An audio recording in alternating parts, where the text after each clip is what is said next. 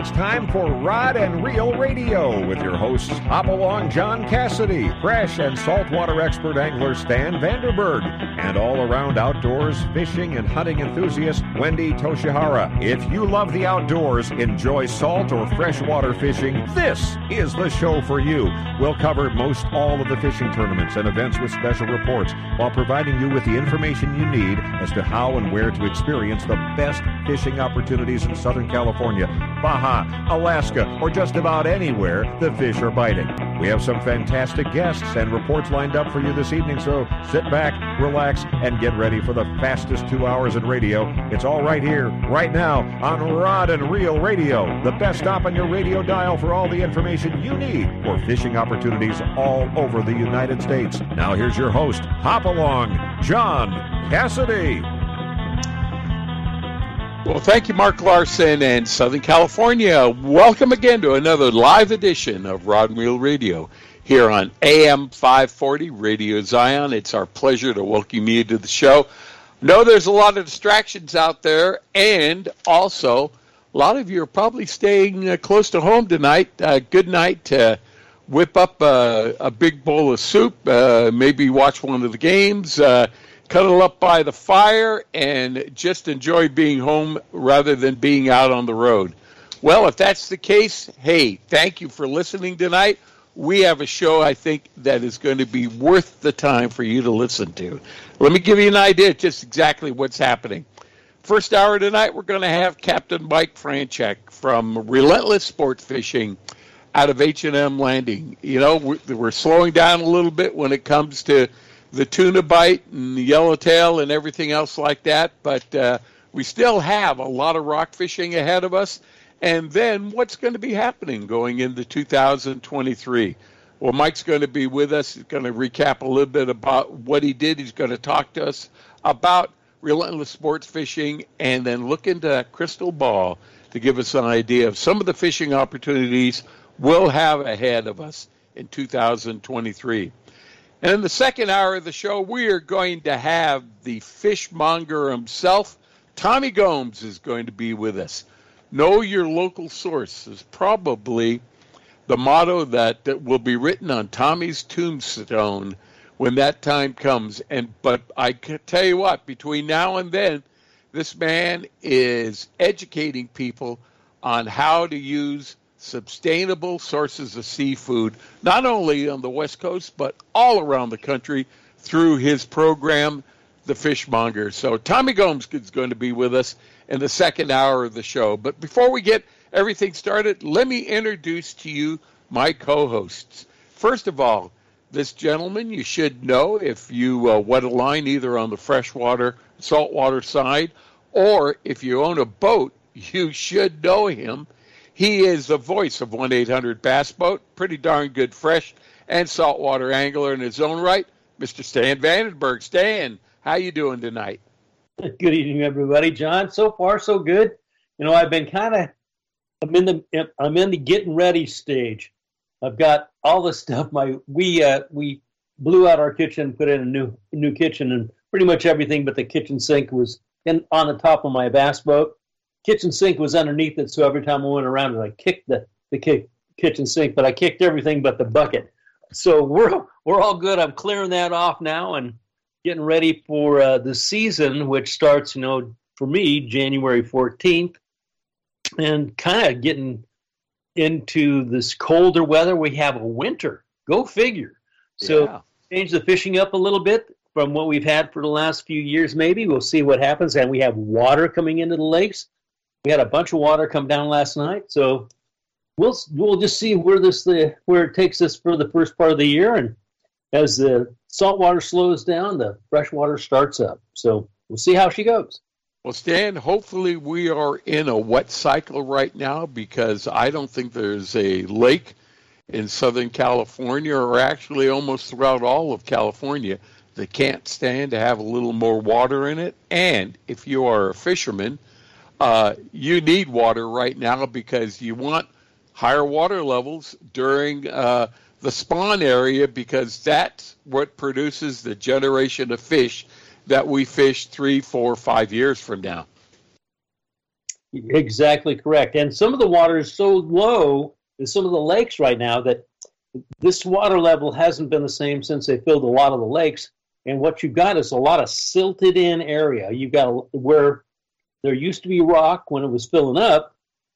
Now you've got silt built over a period of time, so everything's got mud on top of it. So there's no real, a lot of the structure that you normally look for isn't there. So you're going to be out there looking for new locations.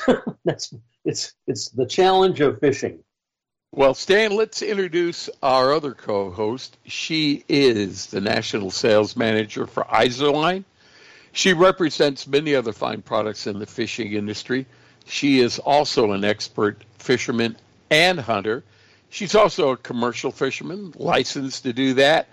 Stan and I were very envious of her last weekend because while we were sitting here in the cold, she was down where it was warm with a long range trip on the American Angler. And we want to find out how she did. It's our own Wendy Toshihara. Wendy, welcome back and howdy. Hello there. Yes, the weather was awesome. We had flat, calm seas, and the fishing was great. Well, you know, Wendy, I'm going to presume it was great because I have been following you on on Facebook, and man, you have in the past few days come up with a number of different ways to prepare fresh fish. So I'm going to presume you had a great trip. I had a great trip, and uh, you know, everybody on the boat was fantastic. The crew was amazing. Uh, Ray was even more amazing. You know, we first started out heading straight for the rocks. Um, and um, it was a little slow. The RP was there. They were picking off Wahoo, you know, um, every now and then. And then we we tried at it, and it was kind of slow. The RP left, and we had the rest of the day to ourselves. And after that day, Ray decided, oh, let's go to the ridge. You know, we'll give somebody else a try.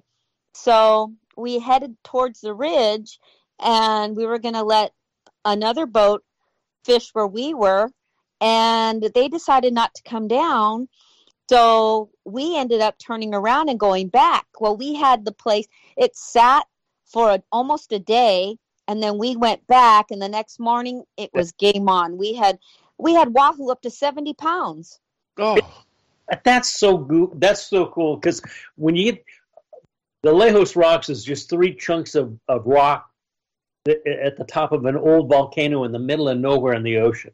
And there's these fingers of of uh, the rock underneath where the volcano used to be, but and it has all these different currents that run across it. But the wahoo stack up on that thing along with the big yellowtail, and and it used to be that school's tuna from 30 to 80 pounds would be all over it. Now you see a lot of the smaller stuff, but if you can get the right timing where the the boats haven't been there, and it's a popular place for every boat that's going long range. But you get a day or two layoff, and that fish kind of gets a chance to group back up on it. It can be really game on, and they're they've been really good ones. You get a seventy pound wahoo is an impressive fish. That's an alligator with the tail of a fish, man. It's that is great. Absolutely. you know, you really have to be careful with those wahoo because um, you know, at the end of our trip, when they're taking those wahoo out of um, the hold yes. and putting it on deck, you still, even though they're dead, a lot of people don't realize how sharp those teeth are. And they actually cut through somebody's boot and, and cut their toe. So, really? Yeah, really, really be careful. Well, you know, especially if you're wearing shorts.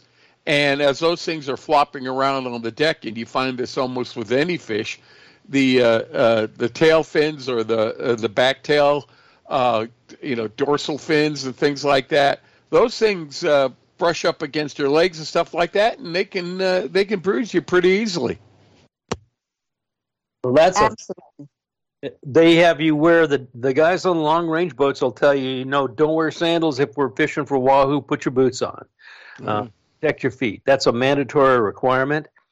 Um, and then when when you do hang one of these things, a lot of times you can't you don't pump when you, you reel on these fish because you drop the rod down and if you got a lure in in on there uh, could be iron, could be a bomb, whatever else, even with a hook, you drop your rod tip like like you would to pump it and, and wind on another fish, and they'll shake their head and everything just comes loose. And it happens all the time. You think you got them and you don't. So when you when they hang them with the gaff too, the they'll usually say "Wahoo coming over, get out of the way," because when they come up, they can still throw that head back and forth, and if there's lure in their face, they can throw the lure just as easily there, and then they don't want you get your leg or your arm or your anything involved with their with their teeth. Like Wendy was saying, it's a it's just like a a buzz saw. It, it Well, is. Wendy, those did those you- teeth aren't that big either, but boy, do they cut. Yeah, they do, do. did you have a lot of casualty, even though you were into fish, like Stan was saying, were there are a lot of casualties where you got a lot of people hooked up and they lost them, Wendy? Absolutely, it's wahoo fishing. and you know they really liked the gold raiders. Um, it was really ca- uh, overcast and you know cloudy, and and so the the bright uh, the gold worked better than using a silver. Like on a sunny day, you would use the silver. The gold really made a difference, and they weren't really biting the bomb. Huh. There- Was Well- there a gold and you know the, a lot of times they like the gold and another color with it. Was there a preference? Yeah. Gold and Gold, golden pink, golden purple, golden green. You know, just a little strip of that um that sticker the tape. Yep. tape. Yeah. Wow. And then what happened after the uh, you uh, being at the Alijos Rocks, uh, Wendy? And then we went to the ridge, and um, you know, not one grouper was caught, but we did catch yellowtail and tuna. And and like you said, Stan, um, the tuna was small, um, schooly sized tuna at both places, at the ridge and the rocks. But we Huh. did have we did have one that was probably pushing forty pounds. Well, that's wow. that that fish has been around there. It's been kind of hit and miss. There's that like 30 to 50 pound fish. There's a school of that that's there, that, but it's it's been hit and miss at the best. A lot of that stuff is 12 to 20 uh, that most of the guys are running into down there, but there's a lot of it. And uh, and a lot of times on the way down, you don't want to catch that fish. You know, if you catch some, we donate that to the chef, and here make something good like Wendy does. And- Well, Wendy- that, we we went exploring so Ray could find um, other places to fish, and so we actually found a couple other spots that were, were holding a lot of yellowtail, and uh, it it was it was such fun fishing. Whether it was dropper loop or I, I like to use my Tadys. There was a picture that I uh, posted with my uh, A14 um, Yes. Tady and I love scrambled egg over there, but scrambled egg and mint were working. Yeah, I saw that picture of you with a nice yellowtail that looked like you hung on an iron, Wendy. Uh, uh, where was that, and what grade of fish was that?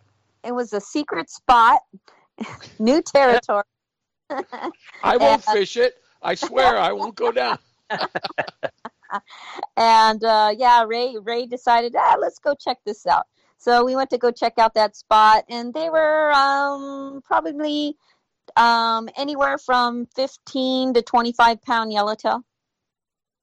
You know that that A fourteen, that Tady fourteen. I love that bait. It's harder. It's kind of hard to find, but that scrambled egg has been the bait of choice down there. Mint mint will work. You know, you get onesie twosies on on the other stuff, but the scrambled egg has been the the color of choice down there for the yellowtail for sure. Whether it was a surface iron or that that heavier A fourteen, that 14's magic. So, or you know, even the old 40, the Tady 40 heavy. Um, Yeah, I, I like the A14 because it was heavier than the 40, so it Yep. got you know it got it dropped down a lot faster. Well, Wendy, what was the duration of your trip? And on a trip like that, with as much traveling around that you were doing, how many actual days of fishing did you get in? So we were on a 10 day trip. We had 24 passengers, including uh, Lori and, and myself. And um, we had two days down, two days, a day and a half back because we started working our way back and, and fishing like Natividad. We went to Ch- Chester's Rock. Oh my gosh, Chester's Rock was so much fun. I've always loved that place.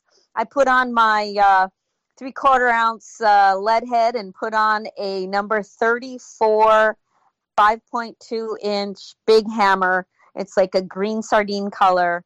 And I caught everything from white sea bass, yellowtail, calico sand bass, barracuda on that thing. It was awesome.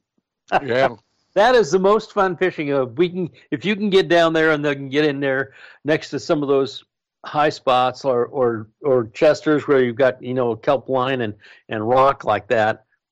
That style fishing, uh, we tell all the guys bring you know bring what we call a bass rod, something that's lighter weight that you can throw the uh, uh, uh swim bait with, and and you can sometimes it's a fish a cast, literally. Oh, it was. You're gonna get. Mm. It was. Well, it was amazing. Well, listen, Wendy, we're going to come back and revisit your trip because we got to take a break right now. We also want to talk about a seminar that's coming on up, in which you're going to be one of the featured speakers. It's a long range seminar. Let's talk about that coming up too, and uh, any other things. But uh, guys, we got to take a break right now, and coming up next is going to be Captain Mike Franchek from Relentless Sports Fishing. So Stay tuned. There's a whole lot more Rod and Reel Radio coming up after these messages. Hi, Roland Martin here. I'd like to tell you a little about Gary Yamamoto and the Gary Yamamoto Custom Bait Company. It all started with an idea, then a dream, and in 1983 the Gary Yamamoto Custom Bait Company was formed.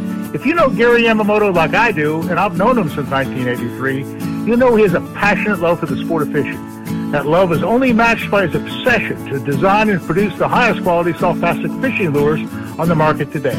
Every bait Gary makes is inspected by hand. Today, more than two and a half million packages of bait are shipped worldwide.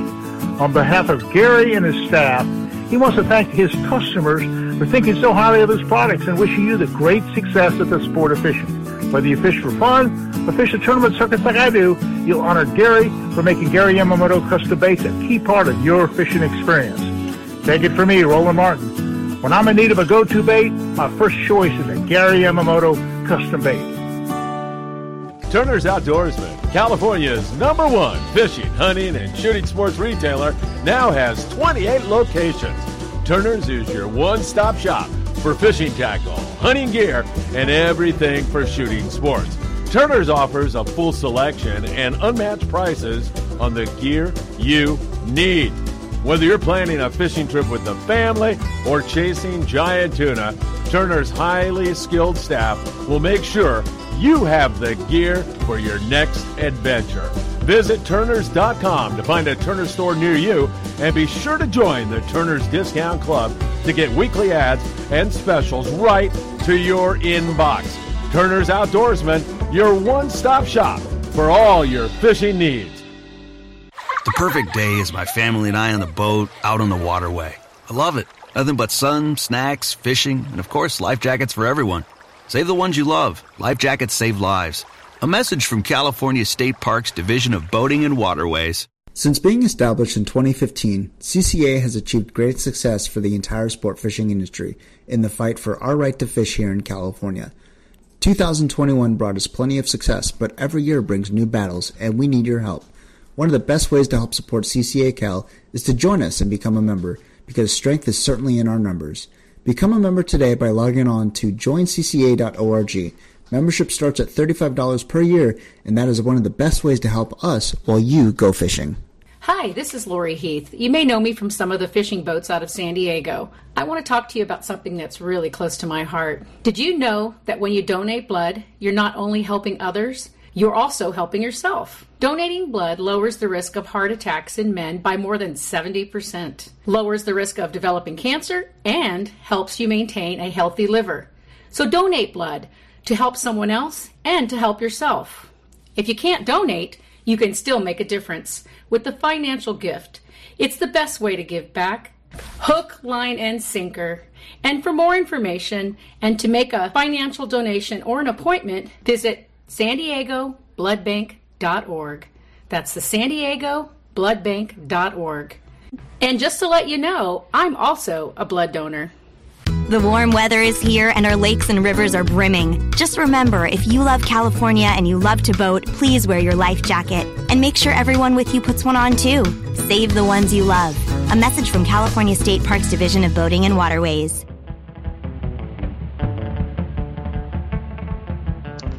Stan Vandenberg, Wendy Toshihara, and myself, we want to welcome you back to Ron Real Radio. Hey, let's get along to welcoming our first guest of the night. Man, had himself a great season. What a season to be owning one of the sport fishing boats here in San Diego. A lot of ups and downs. Hopefully, he had a lot of ups. Let's find out how the season went for him. It's Captain Mike Franchek from Relentless Sports Fishing out of H&M Landing. Captain Franchek, how you doing today? Good. How you doing, John? Good evening, gang. Good eat to you. You know, here we are. We're we're sitting on kind of a blustery, cool evening, but I think when you go back and you look how the 2022 season went for you, it probably was pretty successful. Tell me, is that right? Oh yeah, it's it's it's been good. You know, when I when I started uh, 16 years ago, it, it definitely was arguably a, a world class fishery here in San Diego, and and what we've experienced the last seven or eight years with with uh, migratory game fish, and in particular this trophy bluefin. I mean, there's it's it's hard to believe there's anywhere else in the world we can you can hop on a boat and in a matter of uh, 12 hours or less be, be on the type of type of fishing grounds we've experienced the last couple of years. That's for certain. Amen. There. It it was it was an incredible season though because where anywhere on this world can you go and you go out with the anticipation of bluefin and if they weren't biting then maybe you, you head more to the coastline to see if you could get some yellowtail you get some dorado there were no, some absolutely. yellowfin out we'll, there you know, we'll take it a Everything. step further. You know, we a lot of our charters are twos and two and a halfs and threes, and that just gives us so much more versatility. And and uh, yeah, with that nighttime bluefin being a thing, there's a lot of times you get engaged in that, you do your thing, and then it's like, well, shoot, let's go do something different. Let's go get the anchor down on on offshore bank, and at times have very, very good yellowtail fishing, or you know, Dorado fishing all the way up to to damn near Point Conception was was absolutely unheard of, and and uh, you know, you got coastal yellowtail, islands yellowtail. I mean, there's there's been literally as a charter boat ever since I bought the boat in April of 2015. Um, it's really been remarkable how how day in and day out there's there's something viable to fish at all times, whether whether you're you're adjusting a trip due to weather or fishing or the group. There's really been uh, it's been good fishing in general, and it's been uh, gosh darn fantastic charter boat fishing. That's for sure.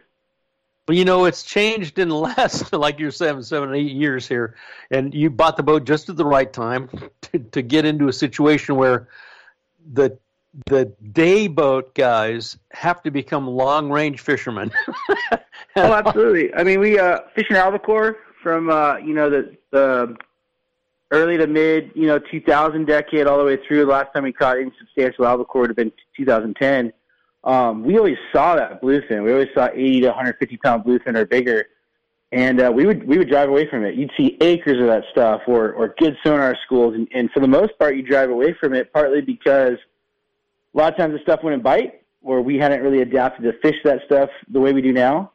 And then the main driving factor is, uh, I mean, the average guy does not have that type of gear. Whereas now, you know, with a with a four out reel and a two speed reel and some Spectra, a guy, the average guy can come out and fish fish 25 to 40 pound school sized fish all day and still have the opportunity to catch catch a fish over 100 pounds. It's pretty pretty remarkable. Well, Mike, tell us Big- about though these Biggest extended driving charters. factor, I'd say, in, in that fishery, aside from the fish being here year round, is is the gear that uh, the average fisherman has acclimated to. You know, Mike, that's tell- the change that people have had to go through normally for years and years and years. To get that fish, if you wanted a hundred pound fish, for instance, you had to get on a long yeah, range. I mean, we, we occasionally hook it, and you'd be on the fish for three hours or something like that, two and a half hours, and and you'd be lucky if you caught the fish, you know. And so it's something that that for the most part we would drive away from. Whereas now, I mean, like we're we're keyed on as a fleet staying on that fish, and and the nighttime fisheries developed to where that's a whole other thing, and it's been pretty interesting to see the fleet adapt so dramatically in the last decade. Well, and everybody worked with everybody else to make sure that they stayed on that fish too, because it did move around. It it moves a lot actually. Uh, and Yeah, it having- does. It does. I mean, that, that fish always has moved. Um, one thing that's that's really impressive with with that nighttime fishing is you you could very well be on fish, uh, and it not be the right fish. You know that that nighttime bite fish, you could be off of it a couple miles. So it's very much paramount to keep keep guys out, keep guys on it.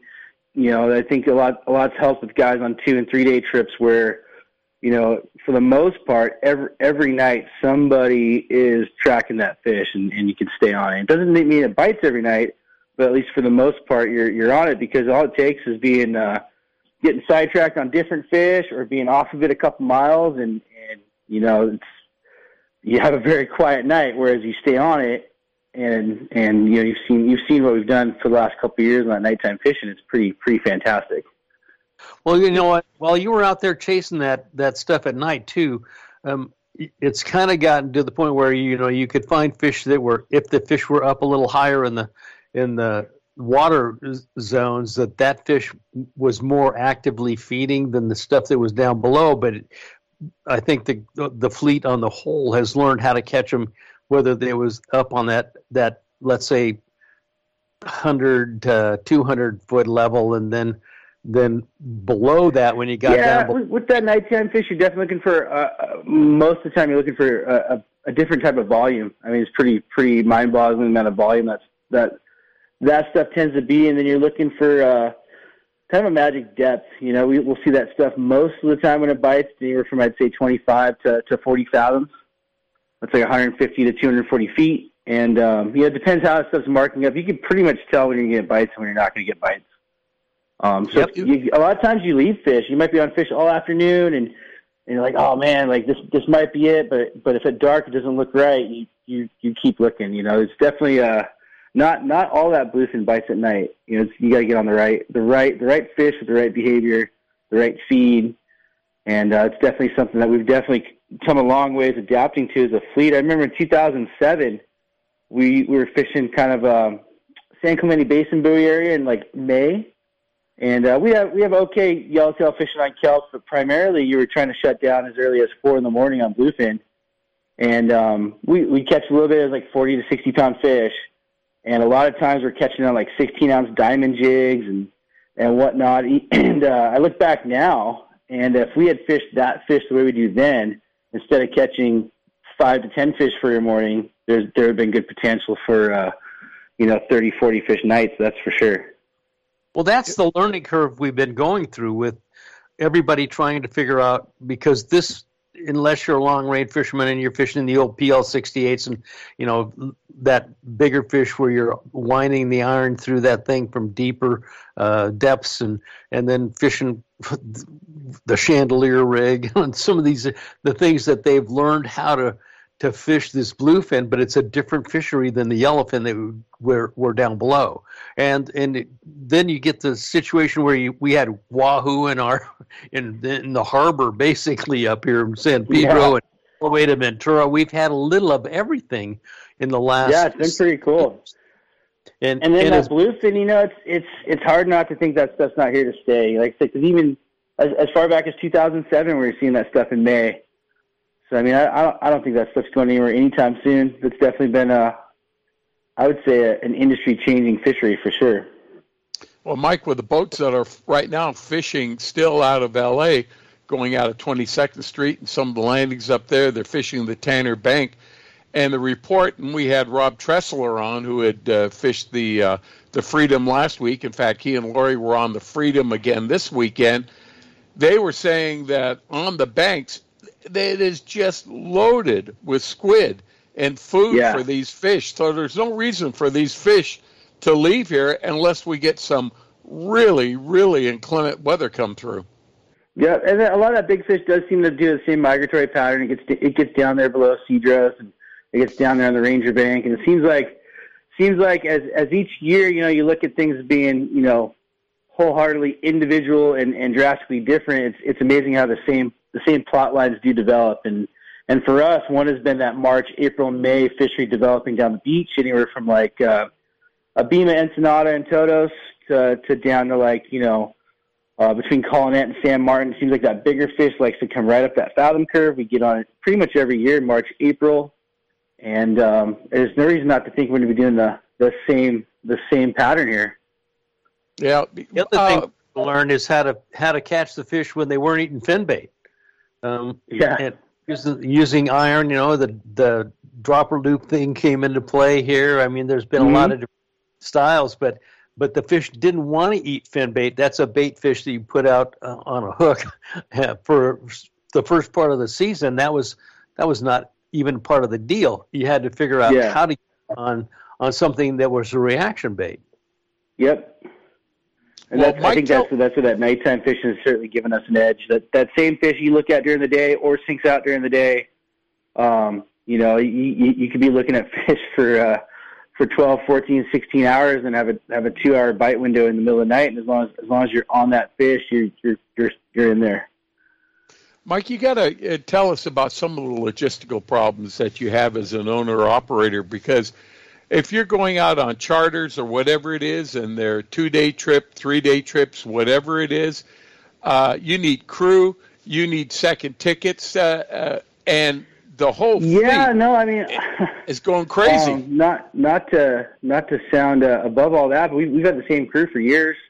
Um, you know, we I I think uh, the only thing I can classify as far as logistical issues would have been you know coming out of that COVID period as far as you know some some logistical galley supplies and stores and stuff like that. But uh, no, in San Diego we, pretty much have a very good uh, support chain, and we run. Uh, we run one to three day trips from from from January through. In this case, you know, we ran right through uh, uh, mid to late November, and I, I honestly can't say we've had any real logistical issues, um, other than the obvious, you know, cost of fuel and stuff like that. But uh, no, we're we're we're steaming ahead, full uh, full speed ahead. Looking forward to 2023 already, and uh, honestly, I can't really say we've we've had too much uh, logistical adversity.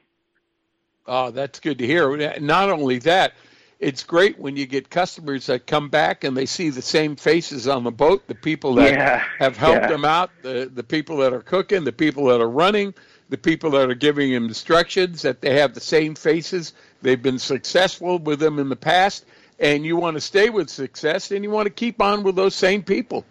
Yeah, it's a beautiful part about charter boat too. You know, it's it's pretty much uh, you, get it going. It's kind of on autopilot. You know, you got the same crew, you got the same customers, and it's just uh, we get them on the boat. We do what we do, and it just uh, it just uh, kind of keeps perpetuating itself and just keeps building and, and, and word of mouth. And, and one guy who books one charter turns into three, and then uh, a buddy who fished with him on that charter turns into three, and next thing you know, you have a, a robust charter calendar where, where you're at a point where you really can't even can't even squeeze that much more in if you if you'd like to. You know, it's definitely uh it's good. And, and with the fishery we've had, it just gives us an excuse to go out and and kind of do different things throughout the year. It's been uh, extremely diverse fishery, which has been uh, very very rewarding as an operator.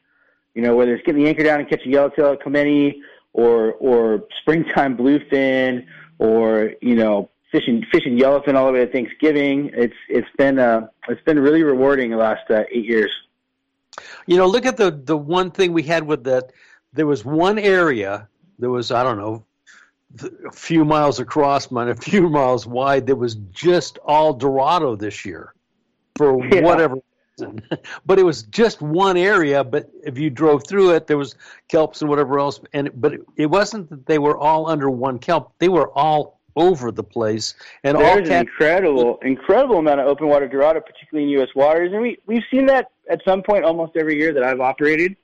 Um, you see a lot of Dorado up there, you know, above the 43 and up the Orange County coast, and it's a lot of open water fish, turnbird fish, and uh, it kind of it kind of um notoriously doesn't bite, but in this case, it was such a biomass up there, and, and you, you could definitely get away from the pack for sure. You know, you could definitely get away from some of that coverage and and and that fish and, and have plenty plenty good fishing away from that. But it was definitely pretty impressive. There's there's times you'd be driving around, um, no kelp in sight, no no no you know no no audio sonar fish, no visual fish.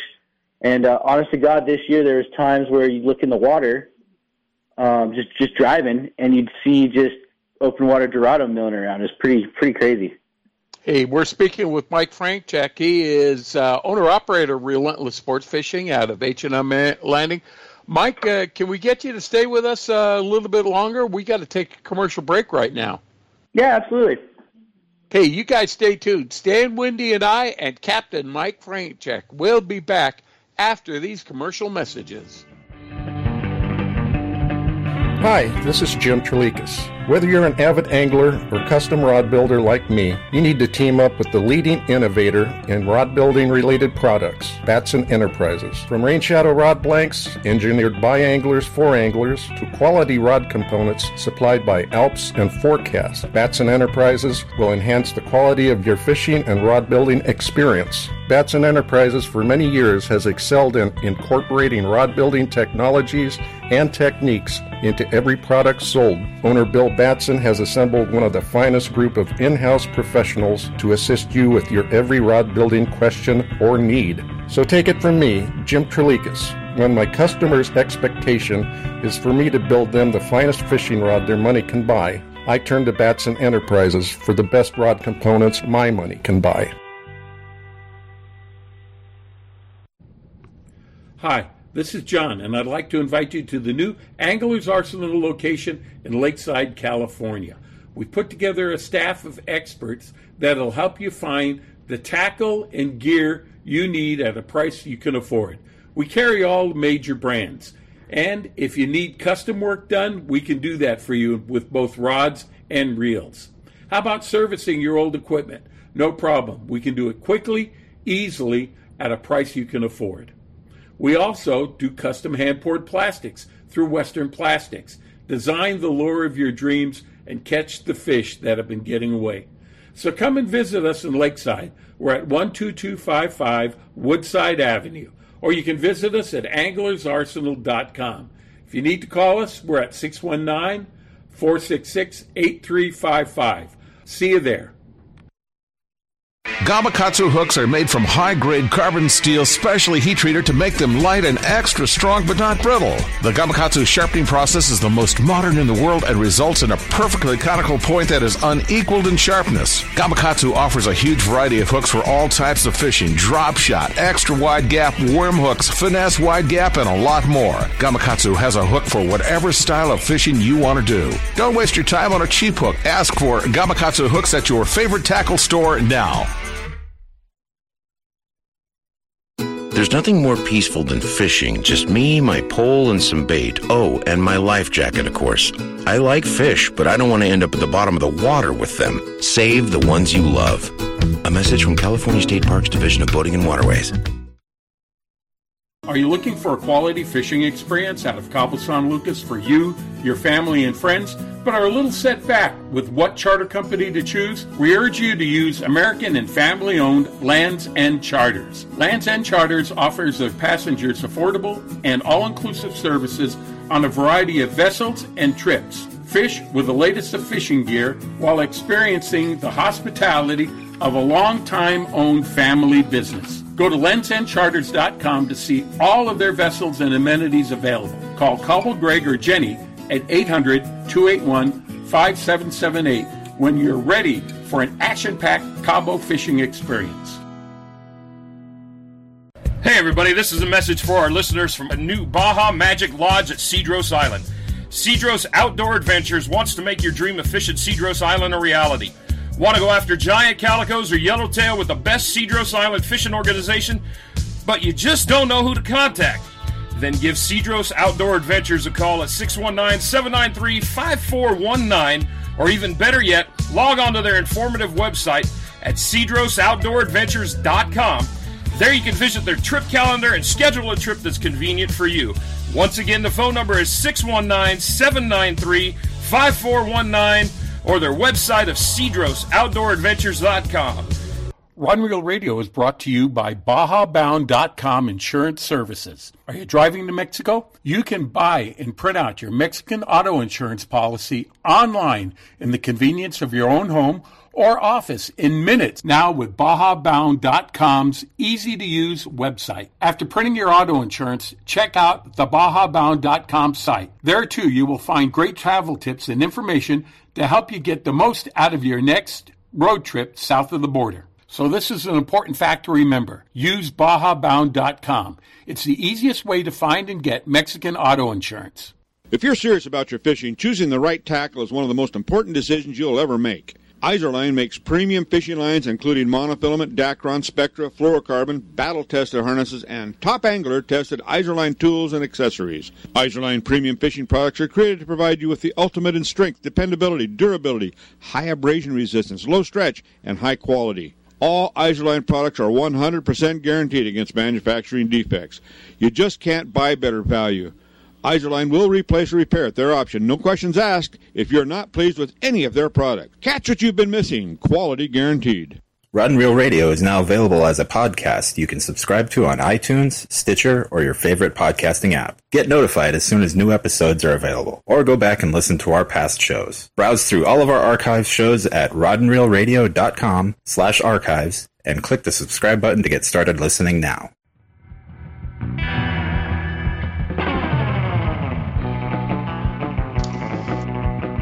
Hey, Stan, Wendy, and I, we want to welcome you back to Rod Reel Radio. We are speaking with Captain Mike Franchek. He is owner-operator of Relentless Sports Fishing out of H&M Landing. We've been reliving a little bit of the most dynamic 2022 season I think that maybe fishermen have seen in a long, long time. And uh, we're going to talk a little bit about 2023. But before we do that, Mike, was there any one particular fish or catch that just sticks in your mind going, whoa, this is worth the price of admission for doing all of this?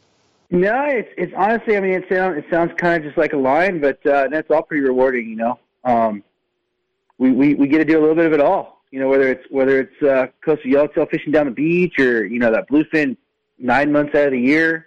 Um, again, some of some of that fishing is just absolutely phenomenal. Um, but I mean, it's it's it's all it's all a worthy challenge, and it's all equally rewarding as you know when it all, when it all comes together for sure.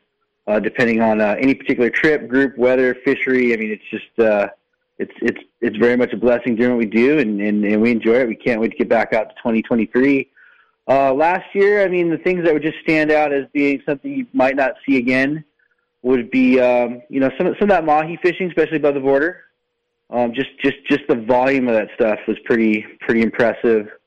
Um, but I mean, like I said, uh, each season's followed a lot of the same same plot points, and uh, we've had we've had pretty darn uh, pretty darn consistent fishing. I'd say at least nine months out of the year for for almost a decade now. It's it's it's pretty uh it's pretty pretty good time to be doing what we do. That's for sure.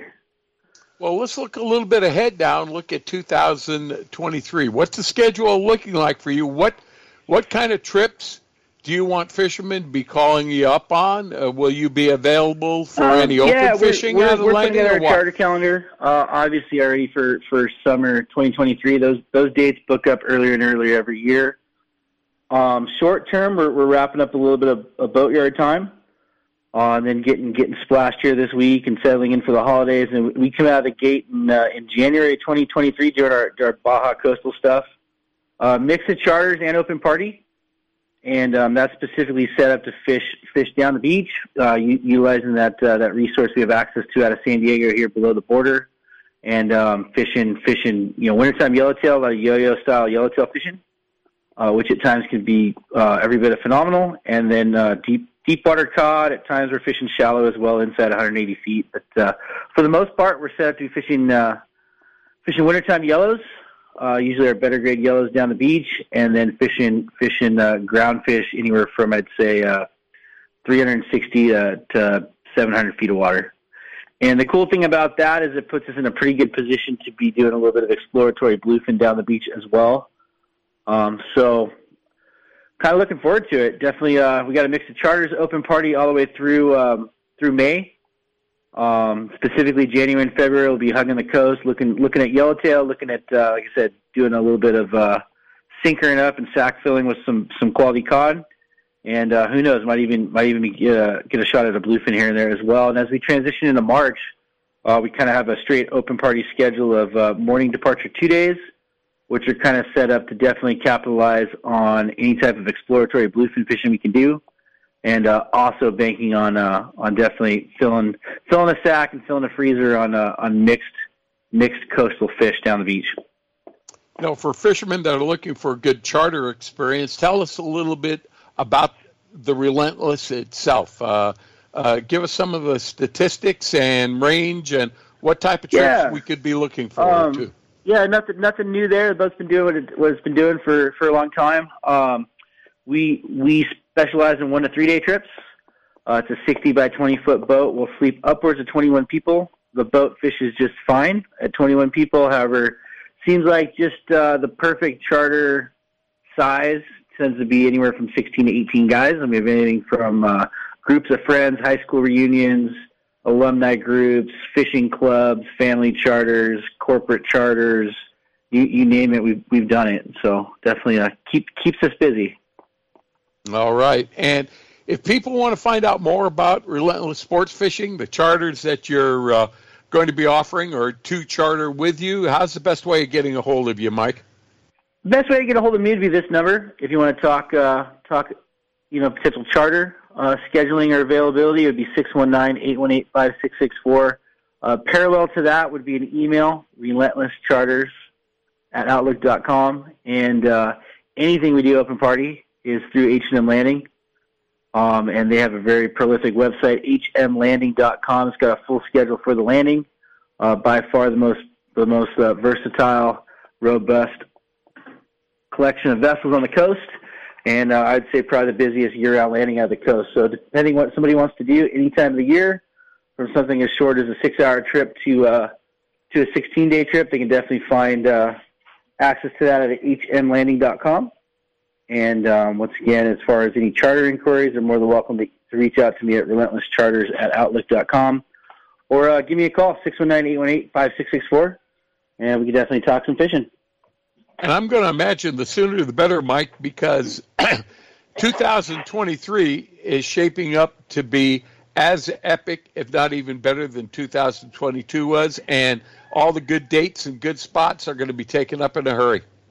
Yeah, our, our summertime feels feels feels quick.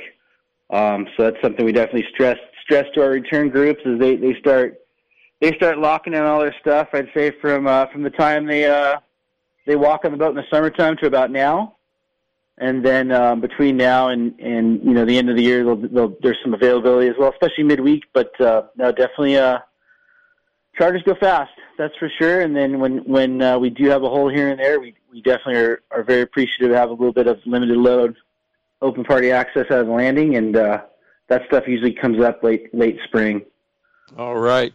Captain Mike Franchak, he is owner operator, Relentless Sports Fishing. Great time with you, Mike, and we look forward to sharing some times with you in 2023 and maybe even a report every now and again on how successful you've been. Absolutely, we'll we'll we'll give you a jingle through the through the uh, winter. We're running running every weekend, and uh, if if you like, you can give us give us a call. We'll let you know what we do each and every week, and uh, look forward to seeing you guys at the rail. And have a very merry Christmas and a happy and safe New Year. And uh, we'll talk to you guys soon. You have a good holiday too, Mike, from all of us here at Rod Reel Radio.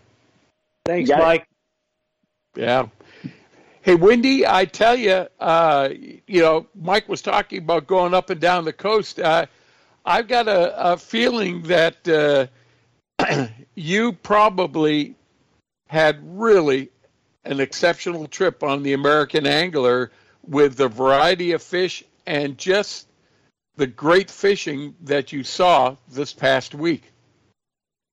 Well, not only that, this is an annual trip of ours. It's an Izorline Turner's Outdoorsman trip. And the passengers on the boat also make an amazing trip.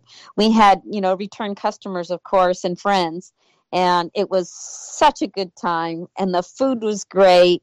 And it was, there were a lot of firsts, a lot of uh, first time Wahoo guys. And, it and there were a couple of birthdays and we sang happy birthday and had birthday cake and had a tequila tasting party and it was just a, a lot of fun you know, you know, uh, uh, Wendy, I'm I'm going to imagine there's probably a few ladies out there that might have some anxieties about going.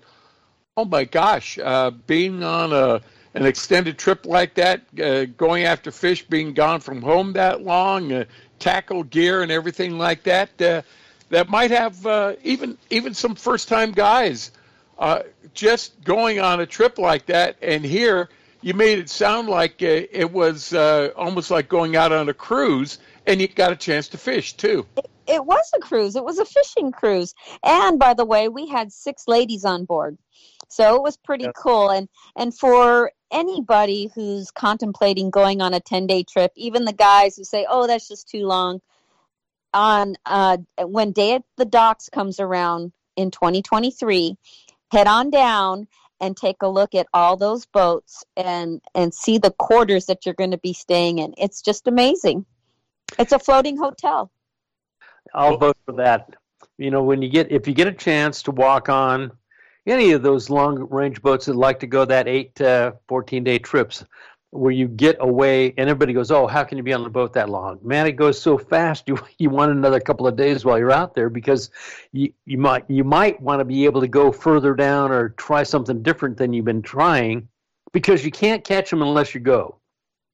And I mean, from our trip, I had where we went down an 11 day trip and we were the first ones to get down all the way to outside of Cabo San Lucas to the Jaime and then come back up. But we got a, a chance to pull on that 300 pound plus yellowfin and and get our butts kicked by by that same fish. And there's then trip after trip that found it on the potato bank that we're down there. That seems to be an area that that fish likes to come in after the spawn and and feed. But you can't catch one if you don't go on one of these trips. And to be able to catch the wahoo like Wendy was talking about, up to 70 pounds, that's a humongous wahoo and a ton of fun to catch. And the challenge of trying to get one on the boat, I mean, I went one for 13 one year. so in it's a it's a great experience and you don't get a chance to go i mean to catch that fish unless you go i mean we've had wonderful fishing up here in our neck of the woods here, right off the California coastline, down to the Mexican border for the bluefin, and we get some. We've had, I think, I was pulling for Wendy to catch a wahoo in the eight oh in the eight oh five area code. well, you, you know, Stan, here is the opportunity of people to find out what it's all about, because the San Diego Anglers are going to be presenting a night at the round table that is going to be dedicated to basically long range sports fishing. And they're going to have guests out there like uh, Steve Carson from Penn, Mike Lackey from the Vagabond. They're going to have uh, uh, whole seminars on long range preparation from uh, the guys at Fisherman's Landing Tackle. They're going to be addressing subjects like uh, rigging and wiring for Wahoo, rigging fluorocarbon, monofilament leaders, and what you need to fish for the big tuna, marlin, and dorado. And their special guest speaker for the night is going to be our own Wendy Tochihara. This is going to be J- January the 11th at the Portuguese Hall here in in uh, uh, Point Loma. And Wendy, that sounds like if people want to find out what long range fishing is all about, maybe an event they're going to want to attend. Absolutely. You know, this is going to be my first time um, uh, speaking at this event, and I'm excited, you know, and especially since everything's all fresh in my mind coming off a 10 day trip. There you yeah. go. Yeah, we. Uh, uh, we've got the information here at Anglers Arsenal. Most of the shops around here in San Diego probably have it posted too. It's going to be the San Diego Anglers. Let me give you all the information again. It's going to be January the 11th. It's going to be at the Portuguese Hall down over in Point Loma. The doors open up at 6:30. It's going to be at 7 o'clock. if San Diego Anglers are running it, there's going to be a lot of refreshment, a lot of things to have, but it, it sounds like it's going to be a great night of information, especially for people that go, you know what, I'm not sure if long range is the way I want to go, but let's talk to the people that are doing it regularly to find out just exactly what's going to be in store for us. And our own Wendy is going to be there too. She's she's heading a star-studded cast. Congratulations on that. I don't Wendy. know how I made it to that those cast of characters, but I'll be there. because if there's anyone in this world that knows how to tie a knot, it's you. hey guys, let's take a break right now. Coming up next the fishmonger himself, Tommy Gomes, is going to be with us. So stay tuned. There's a lot, more, a lot more Rod and Reel Radio to come after these messages. Turner's Outdoorsman, California's number one fishing, hunting, and shooting sports retailer, now has 28 locations. Turner's is your one stop shop for fishing tackle, hunting gear, and everything for shooting sports. Turner's offers a full selection and unmatched prices on the gear you need. Whether you're planning a fishing trip with the family or chasing giant tuna, Turner's highly skilled staff will make sure you have the gear for your next adventure. Visit Turners.com to find a Turner store near you and be sure to join the Turner's Discount Club to get weekly ads and specials right to your inbox. Turner's Outdoorsman, your one stop shop for all your fishing needs. Since being established in 2015, CCA has achieved great success for the entire sport fishing industry in the fight for our right to fish here in California. 2021 brought us plenty of success, but every year brings new battles, and we need your help. One of the best ways to help support CCA Cal is to join us and become a member, because strength is certainly in our numbers. Become a member today by logging on to joincca.org. Membership starts at $35 per year, and that is one of the best ways to help us while you go fishing. Hi, Roland Martin here. I'd like to tell you a little about Gary Yamamoto and the Gary Yamamoto Custom Bait Company. It all started with an idea, then a dream, and in 1983 the Gary Yamamoto Custom Bait Company was formed. If you know Gary Yamamoto like I do, and I've known him since 1983, you know he has a passionate love for the sport of fishing. That love is only matched by his obsession to design and produce the highest quality soft plastic fishing lures on the market today. Every bait Gary makes is inspected by hand. Today, more than two and a half million packages of bait are shipped worldwide. On behalf of Gary and his staff, he wants to thank his customers for thinking so highly of his products and wishing you the great success of the sport of fishing. Whether you fish for fun or fish the tournament circuits like I do, you'll honor Gary for making Gary Yamamoto custom baits a key part of your fishing experience. Take it from me, Roland Martin. When I'm in need of a go-to bait, my first choice is a Gary Yamamoto custom bait. Hey, bass fishermen. Who do you call for your bass boat insurance? Well, if you're not calling me at 1 800 Bass Boat for your boat insurance, you're probably paying too much and may not have the coverage that you need. In 1974, I developed the Bass Boat program that is what all the pros use today. The reason? No depreciation or any partial claim for your hull, your big motor, your trolling motor, or your electronics until your boat's 10 years old. That's right, you only pay $250 to get your boat on the water for any partial claim, and we still pay a stated value replacement cost for your boat if you have a total loss. We're the only people in the industry that does that, and that's why we are the choice of the pros. So if you want the best, forget the rest. Just call 1 800 Bass Boat. Call 1 800 227 7262 or just spell Bass Boat. 1 800 Bass Boat. I know there's too many letters, but the T is free and the call's on me. That's 1 800 Bass Boat, the choice of the pros for Bass Boat Insurance. For more information, log on to 1 800 BassBoat.com. Hi, this is Lori Heath. You may know me from some of the sports boats out of San Diego. I want to talk to you about something that's really close to my heart the San Diego Blood Bank. Fishing for a way to make a difference in your community? Consider donating blood or making a financial donation to the San Diego Blood Bank. Your gift will impact medical research, revolutionize how we improve health and treat disease, and most importantly, give the gift of life. But we can't do it without you or without your help. Visit san to make an appointment or to give a financial donation today. It's the best way to give back. And just to let you know, I'm also a blood donor. The warm weather is here and our lakes and rivers are brimming. Just remember if you love California and you love to boat, please wear your life jacket. And make sure everyone with you puts one on too. Save the ones you love. A message from California State Parks Division of Boating and Waterways.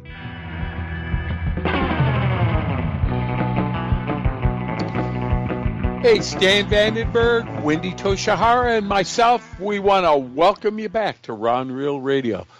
Well, our next guest is actually a fixture here in San Diego. Known him for a long time, have been buying product for him for a long time. As a matter of fact, it was very, uh, you know, I, I was remembering and listening with the ad that we just had with Roland Martin, the time that Roland Martin came here to San Diego and he wanted to find out about the local fish that were available here in the Southern California area. And we got a hold of Tommy Gomes, and Tommy Gomes brought out this selection of fish that you could not believe that were available in our waters. And I think it was the first time I ever came up with a realization about just what a sustainable fishery is and the fish that are available. So let's welcome to Rod Reel Radio the fishmonger himself, Tommy Gomes. Tommy, you remember, I think, that day well when Roland came to visit and uh, you educated him on the different varieties of fish that are available here. And I don't even think you probably scratched the surface, really. No, we just took a we just took a little bite of it. You know, that was one of those. I think we, it was like two or three days. It was one of those memories that I'll never forget. And again, I appreciate you putting that that whole thing together. It was a great show, and we brought in. Uh, I think Captain James Nelson was one of our our uh, camera boats, and uh, I think my buddy Jim was running my boat, and we we had borrowed we borrowed Wendy Tochihara's boat for that shoot. yeah, she had that that bass boat, and um, yeah, it was super cool, man. It was super fun, and he's a great guy. And you know what? Oh. I just want to say that um, I still get Christmas card every year from his wife. Yeah, from Judy and Roland. yeah, great. Yeah. Uh, that was a great time, but I I can't. I, one of the things I remember is how impressed he was by the selection of fish that you brought out, and I think uh, if you go to his, uh, you can go to his archives and go to one of his shows where he was filmed here here in San Diego. That was a prominent part of his program. Not not like some other guys that might uh, edit that part of the program out when they come and visit you if when they're filming, but it was a great part, and he enjoyed not only the selection of fish that he had. Man, I remember he was eating the scallops raw, and he thought the uni was the best thing to come down the uh, the pike, pikes and sliced raisin bread. yeah, it it was super fun. I, I I'll never forget the look on his face when I pulled that fresh uni, uh, that fresh scallop out. I said, "Here, eat this," and he looked at me. I go, "Trust your fishmonger, bro. Just go ahead and take a bite of that." And he lit right up after he ate it.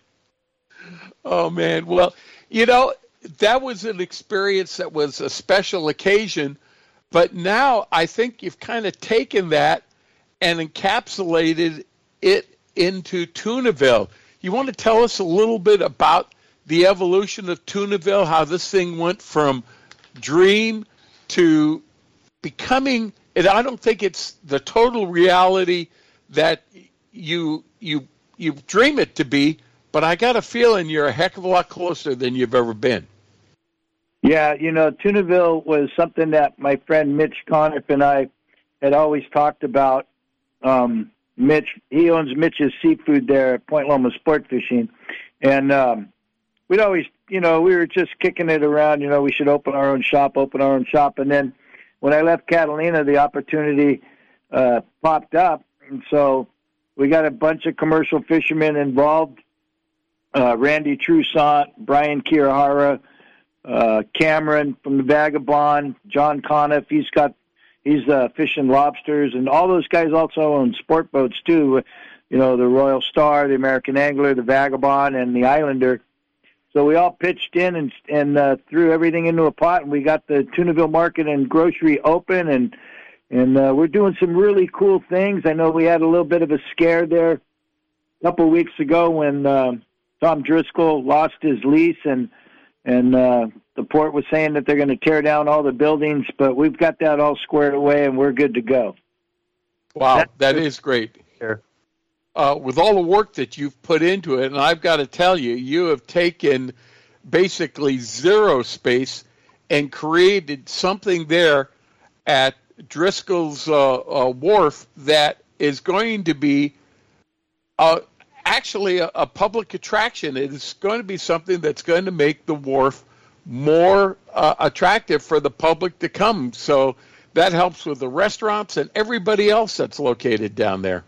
I got to tell yeah, you right now that the, the the the public attraction is Tommy, because if if you if you watched his his little stuff that he did on YouTube or or you know the Fishmonger the TV show. I love this man, by the way.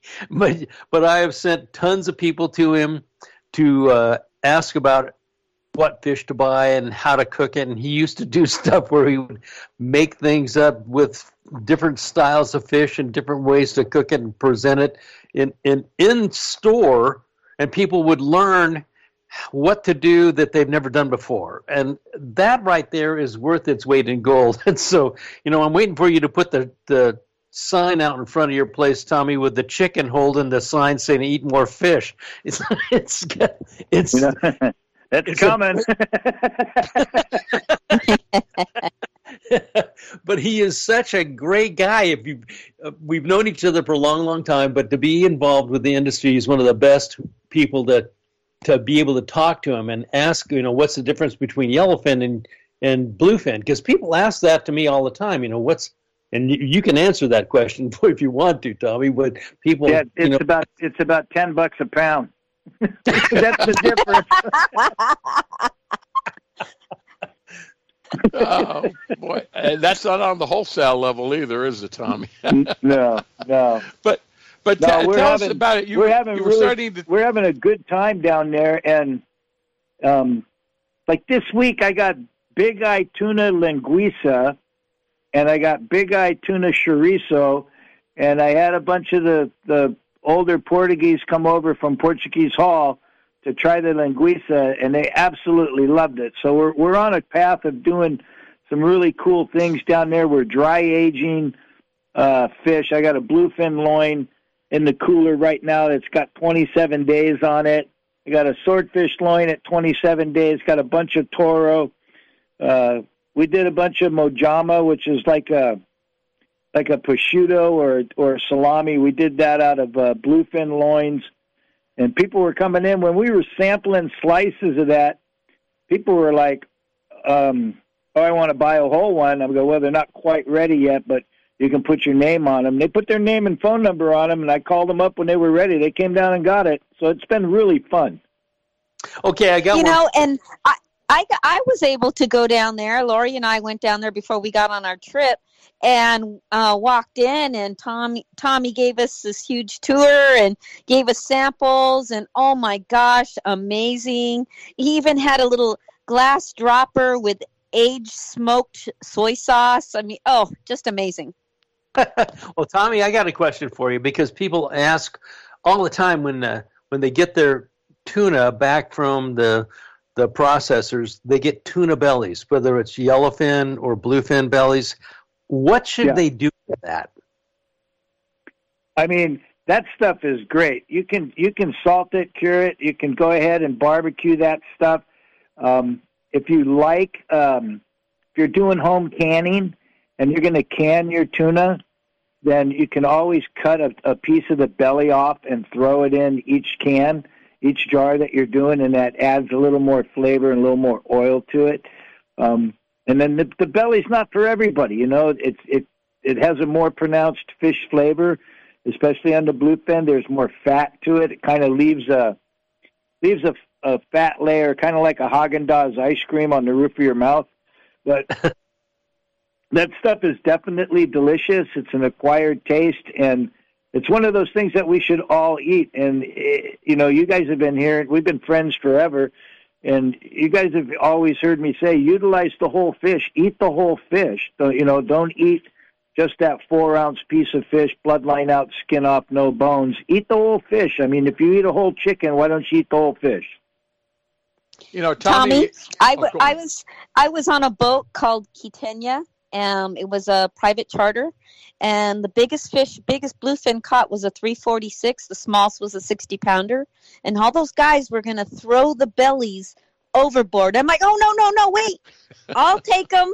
You guys can have the rest of the fish. I'll just take all the bellies. Right. Thank you. Yeah, yeah. You know, back in the day before sustainability became a big thing, um, you know, we would we would load up on the tuna seiners, and it, you know, there'd be like four or five ton of fish left, bluefin in the net, and we would cut the bellies out, save those, and throw the rest of the fish in the freezer. That that's what the guys got to take home. Everything else went in the wells, and then to the canneries. Um, but we would cut the bellies out, and we would save the bellies to bring home and barbecue. And I got to tell you, there's nothing better than than bluefin tuna uh, bellies on the barbecue. I mean, it's just delicious.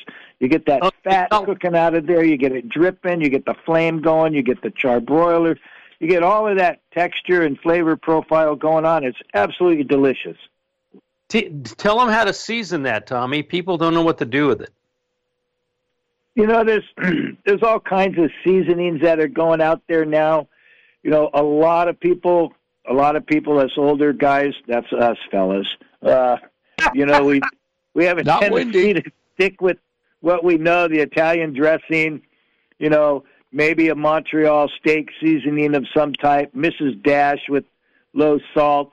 But nowadays, there's so many different spice companies out there and salt companies out there that, that and it really does enhance your flavor profile when you're cooking that stuff. So, I mean, me personally, I marinated in Italian dressing, throw a little bit of uh, Montreal steak seasoning on there, and throw it on the barbecue with some good briquettes and some wood, and let that get in there and cook. But um, everybody's doing their own thing, especially now with Camp Chef coming out with all their new smokers, and then you got all the Traeger guys, and you know everybody's really stepping up the game.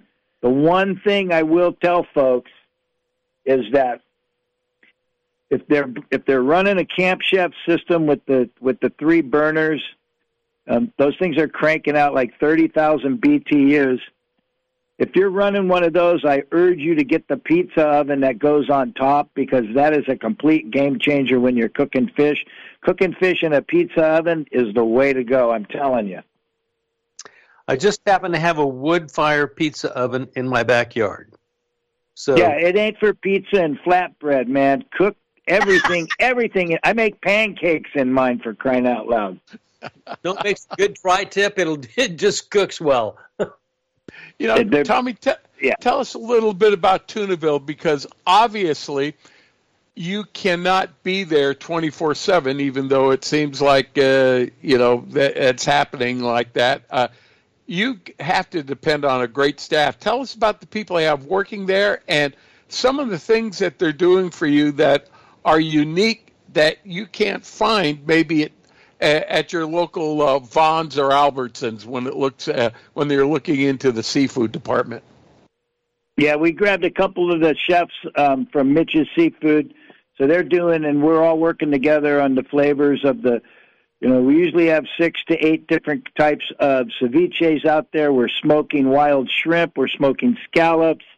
Um, we make the typical Portuguese uh, pickled tuna salad. Like I said earlier, we got big eye linguiça, big eye chorizo in the house right now. Uh, and then just your standard regular smoked fish, monchong ribs, opah belly, things like that. Um, my staff, I mean, Sunny Trent, you know, you guys all know her from Turner. She used to work for me at Catalina Offshore. Um, she's just been amazing. I actually stole her at the last uh, Pacific Coast Sport Fishing Show. She was working the counter at Turner's, and I went up to her and slid a piece of paper with some numbers on it, and I said, "This is your salary, and uh, you can start whenever you want." She showed up a week later, so and then Renee, my my, he's actually a fish fabricator. He's not a filleter or a cutter. He's already surpassed all that. Uh, this guy with a knife, he's got uh, the most amazing knife skills I've seen. He's absolutely just top notch. He was with me for about 15 years at Catalina. Um, and then, you know, David Conway, he's he's a custom rod builder and a bass fisherman. The, the I'll break their anonymity, but the funny, not funny, but the the strength of all of them, those uh, it's Sonny, David, and then Kelly. Kelly grew up on the commercial boats down here. Her father is a is a commercial longline captain, and uh, I watched her grow up since she was a little girl. But they're all cancer survivors, so that's it's pretty cool that that they all bond like that in the shop, and then, and it's a fun place to work. It's right on the water. Sunny during the summertime there, uh, she would call me and she'd say, "Oh, I'm going to be a little late," and I can hear her outboard motor running because she would launch from Chula Vista and fish to South Bay, and then run all the way up to go to work, and she'd roll in like 30 minutes late because she fished her way up the bay. So that's kind of cool. that's great. You know, Tommy, uh, it's it, seems like Tunaville was something that you talked about a long time. It was it was a dream. Is it evolving the way that you have thought it would be? Has it been accepted the way you thought it, it was being? And what are some of the challenges that you're not only facing now, but you think going in into the future? Well, I mean, it's evolving exactly how we want it. We still don't have signage up and things like that. People find us because they want to. Um, you know, they want to come in and they want to buy and they want to learn from us and they want to see what we have. It's not like we have a big giant sign out front that says fresh fish or anything like that. We have absolutely no signage. So you definitely have to seek us out. And people come in and they and they see the board with the name of the boat, the species that we bought, and the name of the captain. And that's a big thing because, you know, our commercial fishermen they're the endangered species. I mean, they're they're being pushed out more and more each and every day. And with the the show, The Fishmonger, we're bringing more awareness to that. We're in our third season. Season three airs um, in March, and then we're starting in January to film season four. And we just got to keep continuing telling the story of why it's important to buy American harvested seafood rather than stuff from faraway lands. So the the shop itself is evolving at a really nice pace. It's just super cool. You know, it's like an old sport boat, just you know, traveling out to the grounds, and they get there just in time and get a sonar mark and make a nice long drift. That's what we're that's what we're doing.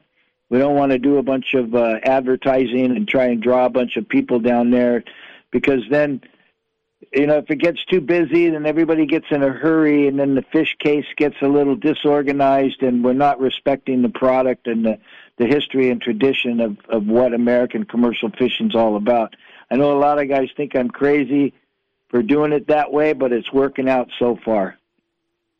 Tommy, I, w- I want you to relate to me. You told me a story uh, about a, a customer that came in, and he was kind of. Uh, uh, aghast with the prices, and he went out and he bought a loin of, of tuna somewhere else, and he thought he was saving himself some money.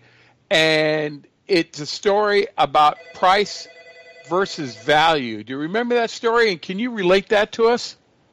Yeah, he went and he bought a big. He bought a. He came in. He wanted to buy ten pounds of tuna, and he saw my price. My price was uh, bloodline out, skin off, trimmed up, 100% usable. Take it home, cook it, eat it, you know.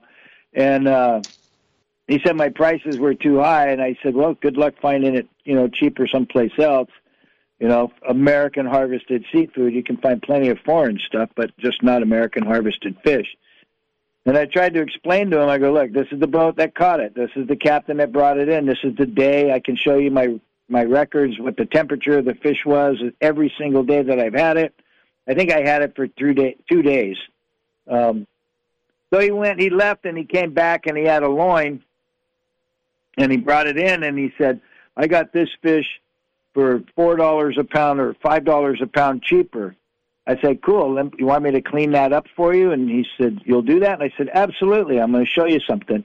So by the time I trimmed it up, took the bloodline out, and I didn't take a whole lot of extra trim. I trimmed it as best as as I know how. I trimmed it very tight for him, and um, I took the skin off and everything, and I threw it on the scale and did the math, and I said, "You actually paid more because of the waste." so that was a nice lesson for him, you know.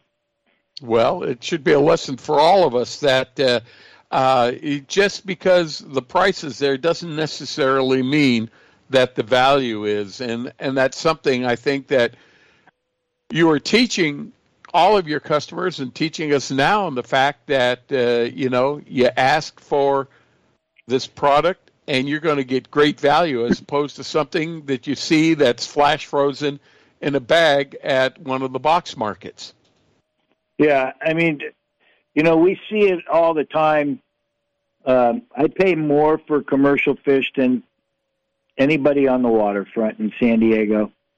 Um, I can get rock cod imported from Mexico for a buck seventy five, two bucks.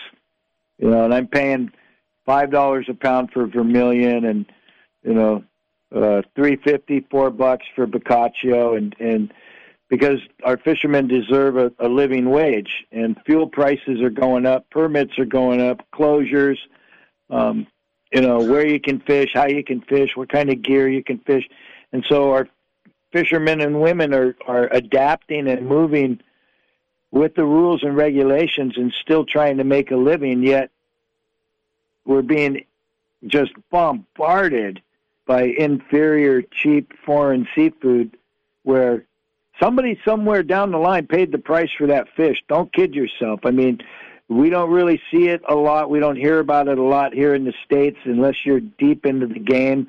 But you know slave labor is definitely still going on on the high seas. And you know you get people that are stuck on these boats for for a year or two three years and they they don't make any money and they can't get home. And it's terrible. And and that's all part of the cheap fish and what we call the IUU fish the illegal unreported unregulated seafood so you know, for the consumers out there that are listening to the show, when you go into a seafood market, whether it's one of the big box stores or not, you know, the label on the fish should tell you country of origin. It should tell you if it was previously frozen. It should tell you if it's wild, if it's farmed. It should tell you everything that you need to know rather than just something that they want to call it and a price. So, you know, ask questions, know your source, you know, good seafood's not cheap, and cheap seafood's not good. I say it all the time, and it, it's getting to a point where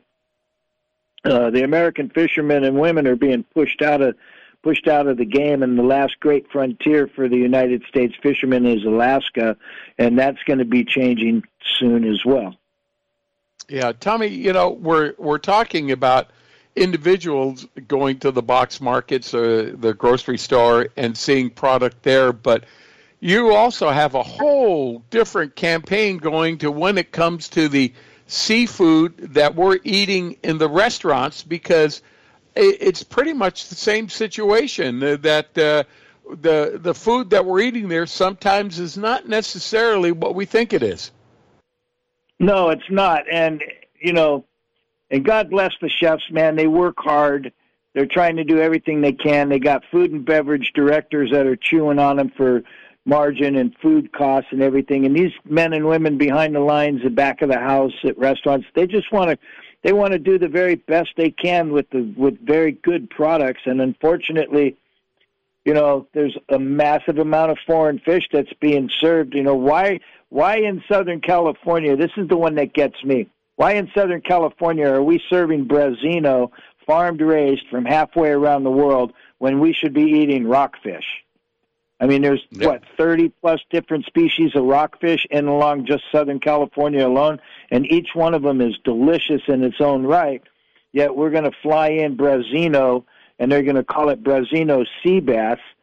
And hell, everybody loves sea bass, right? Oh, I love sea bass. I had sea bass in Guam. No, you didn't because California sea bass is the best there is, and when you're calling Branzino sea bass, you go, oh, I want the Branzino sea bass. It's a farm raised product coming out of some place in the Middle East. It just doesn't make any sense.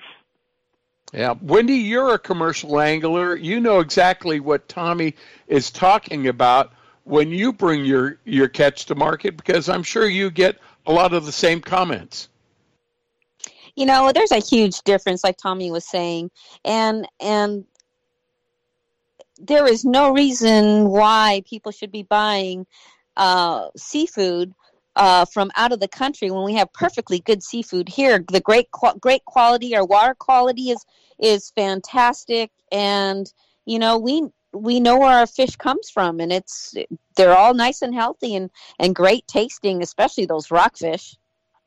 You know, not look, only doing, Wendy, when you when you started going to your own, taking your fish to your own area and started selling that fish to to the public, how many people followed you and wanted that fresh fish that you just caught, and how fast you you sold out of it every time.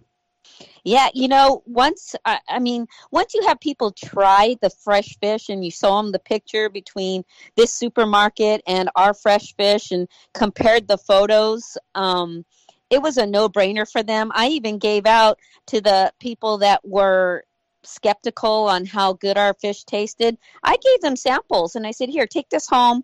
I guarantee you're going to be back. Cook it up and let me know what you think." And sure enough, mm. the following week they were back at our booth buying fish. Hey guys, Yeah, listen. That's how it's we- done. You know, you you got to get people. You got to educate, promote, and have fun. And it's just a piece of fish. You know, you don't have to be all fancy when you cook it. You know, but try each and every one of them. And you know, oh, I tried to cook this fish on the barbecue and it fell apart. Well, yeah, it was a calico bass fillet, skin off. Of course, it's going to fall apart. I mean, you know, first off, you shouldn't be eating calico bass anyways. You should catch Yeah. and release and eat something else.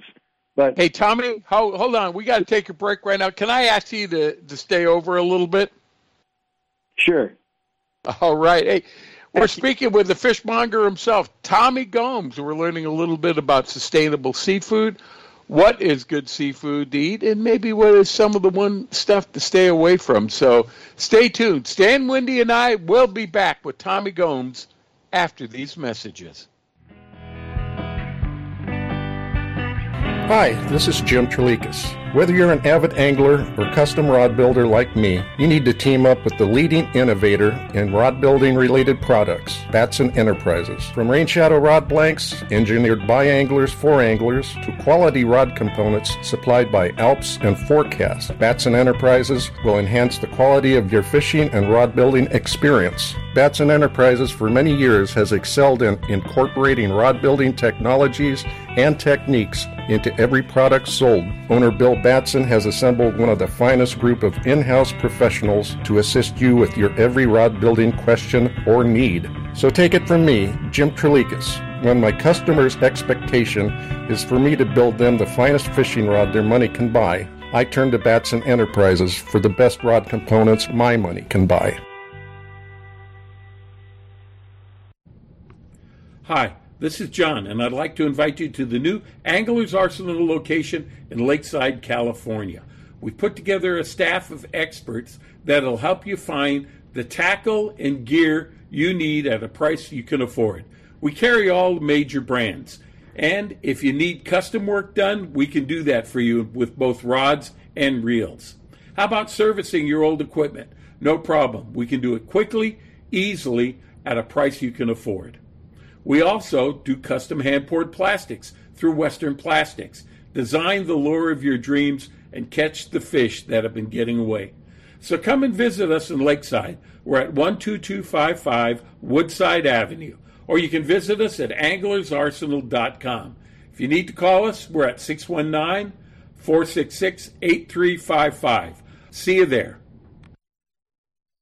Every serious angler knows that a quality hook is an important part of their arsenal. Gamakatsu hooks are made from high-grade carbon steel specially heat treated to make them light and extra strong but not brittle. Gamakatsu ring hooks are made with a one-piece ring, no welds, no weak spots, a very smooth moving ring. Gamakatsu offers a huge variety of hooks for all types of fishing. Live bait hooks, both light and heavy duty to four extra strong. Circle hooks, tuna hooks, ringed hooks, tuna doubles, and many more. Don't waste your next fishing trip on a cheap hook. Get Gamakatsu hooks at your favorite tackle store now. I can't wait to spend some quality time with my son fishing this year, teaching him about casting, how to choose baits, set the hook, and how to be safe on the water by always wearing a life jacket. Save the ones you love. A message from California State Parks Division of Boating and Waterways. Are you looking for a quality fishing experience out of San Lucas for you, your family, and friends, but are a little set back with what charter company to choose? We urge you to use American and family owned Lands End Charters. Lands End Charters offers their passengers affordable and all inclusive services on a variety of vessels and trips. Fish with the latest of fishing gear while experiencing the hospitality of a long-time owned family business. Go to landsendcharters.com to see all of their vessels and amenities available. Call Cobble Greg or Jenny at 800 281 5778 when you're ready for an action packed Cabo fishing experience. Hey everybody. This is a message for our listeners from a new Baja Magic Lodge at Cedros Island. Cedros Outdoor Adventures wants to make your dream of fish at Cedros Island a reality. Want to go after giant calicos or yellowtail with the best Cedros Island fishing organization, but you just don't know who to contact? Then give Cedros Outdoor Adventures a call at 619 793 5419, or even better yet, log on to their informative website at cedrosoutdooradventures.com there you can visit their trip calendar and schedule a trip that's convenient for you. Once again, the phone number is 619 793 5419 or their website of cedrosoutdooradventures.com. Rod and Reel Radio is brought to you by BajaBound.com Insurance Services. Are you driving to Mexico? You can buy and print out your Mexican auto insurance policy online in the convenience of your own home or office in minutes now with BajaBound.com's easy to use website. After printing your auto insurance, check out the BajaBound.com site. There too, you will find great travel tips and information to help you get the most out of your next road trip south of the border. So this is an important fact to remember. Use BajaBound.com. It's the easiest way to find and get Mexican auto insurance.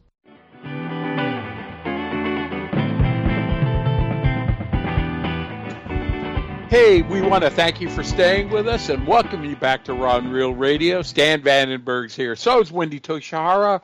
Our special guest is the fishmonger himself, Tommy Gomes. Tommy, thank you for spending some of your Sunday with us also. Well, it's not like I'm going fishing today in this weather. hey, Tommy, I want to talk a little bit about the program, The Fishmonger. You say you're going into your third season. I know when you get together with the production people, you kind of go over, okay, what are we going to be doing? Where we're going to be going? Uh, what what people are we going to be seeing? You probably maybe even set up some of the interviews yourself. But has there been anything in in the time that you've been doing the fishmonger that you've come away with a feeling uh, uh, of just you just can't believe what these people have gone through or what they're doing in order to make a livelihood? You know, John, that, that that's a great question, and I really appreciate it because every episode that we shoot, every restaurant that we go into, has just been absolutely amazing. And the one thing, and I know this because of my upbringing on the boats and my dad and my uncles and stuff.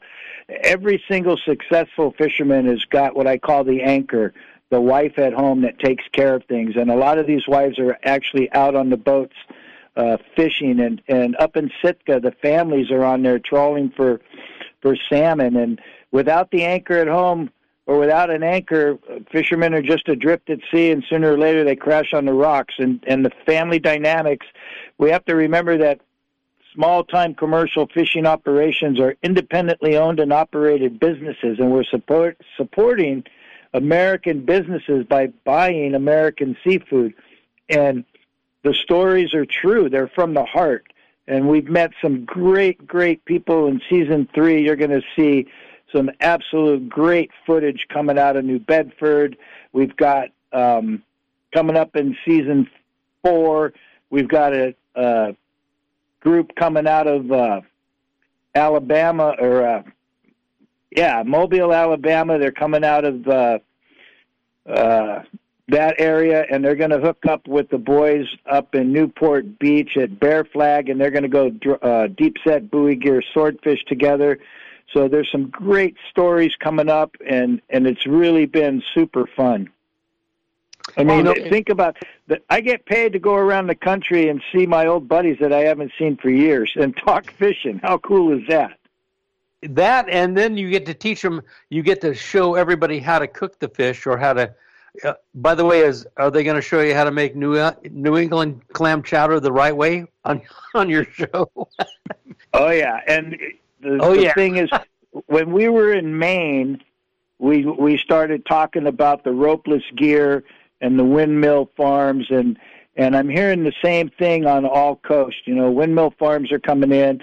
The ropeless gear for lobster, that's just not going to work. Um, the big thing in the news lately was Whole Foods stopped carrying Maine lobsters, which is ridiculous because it's completely sustainable, well managed, and it's just one of those propagandas that are moved by big money. So there's some great stories coming up, and it's um, heartfelt stories that the American public needs to hear. Our fishermen, our farmers, our auto workers, steel workers, you know, backbone of America type thing. Um, they're being pushed out, and and we got to really take a good hard look at where our sources, our food sources, are coming from, and and uh, you know try try and do our best to support those that are feeding us. It's important. Food's important, folks. You know, Tommy, I, I I guess a lot of people maybe they're just starting to wake up, but when it comes to this particular industry, the commercial fishing industry, whether it's in the Gulf, it's the East Coast, it's on the West Coast, uh, what a difficult time they have operating under the restrictions that they are put under by their own government and trying to be competitive with foreign sources that just don't have those restrictions. And it's one of the things that's driving up the cost of the product. And in a lot of cases, as we found out in dealing with a lot of these issues on, on the, the coast with the environmentalists, uh, completely uh, made up and bad science. And here we are trying to, to fight against arguments that are just totally made up and insane. Well, you know, and that's a good point because when you're when you're talking to you know, everybody thinks fishermen are a bunch of uh, they're just stupid, you know. Uh, you're just a dumb fisherman. But that's not the case. They're the stewards of the sea. Nobody wants to kill the last of anything, you know, and we just need to be more aware of where our food is coming from and how these rules and regulations are being put in place and follow the money trail. You know, a lot of these um, enviro groups are run by big ConAg corporations and things like that, and you got to follow the money. And fishermen don't have time to go to the meetings and all of that. They have to go out and go fishing to supply uh, food and and to make money for their families to survive. And yeah, they can. You know, everybody says, "Well, why don't they go find something else to do?" Well, you know, the American blue collar worker is the endangered species as well. There's just not that many jobs out there now for for blue collar workers, and commercial fishing is one of them. You know, Tommy, uh, you just mentioned it briefly, and if you can encapsulate it in just a very short period of time, because I know it's a complex issue, you happen to mention ropeless lobster fishing, and especially the problem that they're having off Maine and the way some of these places like Whole Foods now are not supporting the local uh, uh, U.S. fishermen. What what's that problem up there? What what are they talking about? Because most of us here don't have an idea of that at all. Well, they say that the in the Gulf of Maine that they're entangling the right whales, which is just not true. Not true at all. There hasn't been an entanglement of a right whale in over 20 years. They don't even go into the Gulf of Maine. They stay on the outside. And a lot of the photos and films that they've got are are of the right whales entangled in Canadian gear because it's just totally different stuff. It's kind of like a California gray whale coming north that gets tangled up with a bunch of gear and it's jerry cans, water jugs, and stuff like that. That's not American fishing gear. That gear is being picked up south of the border somewhere. And so the science behind all of that is just backed by, and it's just my personal opinion, I believe that it's just backed by the windmill farms that they want to put offshore, which is ridiculous because, you know what, 30% of those things don't work. And what are they going to do you know, it's the ocean. That ocean is going to eat that stuff up. It's going to rot. It's going to fall apart, and the maintenance on them is going to be ridiculous. And somebody's going to have to pay for that, and that's going to be the American public. You're going to see it on your bill, on your electricity bill. Hey, John. how many? Yes, uh, yeah, Wendy. You, you know, um, I worked with Tommy on the Marine Life Protection Act initiative, and you know, the science they use it's it's it's all just bot science. That's all it is. You know, like you said, follow the money. Well, it is. Yeah, you know, we ran. It's just, yeah, Tommy. It's just all bot. It's all bot funds. It's all it's all funded by the big enviro groups who are funded by the big uh, corporations that are that are running. You know, behind the scenes. It's like the great and powerful Oz. Nobody really knows what's going on, but the money keeps flowing for these folks. Well, You know- they're, they're funded by foundations, and as you you mentioned, the commercial fishermen, for the most part, they're uh, family groups, and yes, there are you know coalitions of of commercial anglers around, but for the most part, if they're not fishing, they're not making money. They're not funded by a foundation or whatever it is that can keep them going. When they stop fishing, they stop making a livelihood. Yeah, and you know, Wendy touched base on on uh, her fish. You know, Merritt and her going out there and they're they're catching their quota. Everything is followed by the rules and regulations. It's all when you come in and you offload, you got to fill out an electronic ticket, which is called an e-ticket, that goes directly to Fish and Wildlife. They know exactly what you caught, how much you got paid for it, who bought it, and then that person who buys it they've got to keep a track record of it, who they sell it to, and all of that. So, trace and trust is a big thing for American commercial fishermen. Trace and trust is not so much of a big thing for foreign seafood.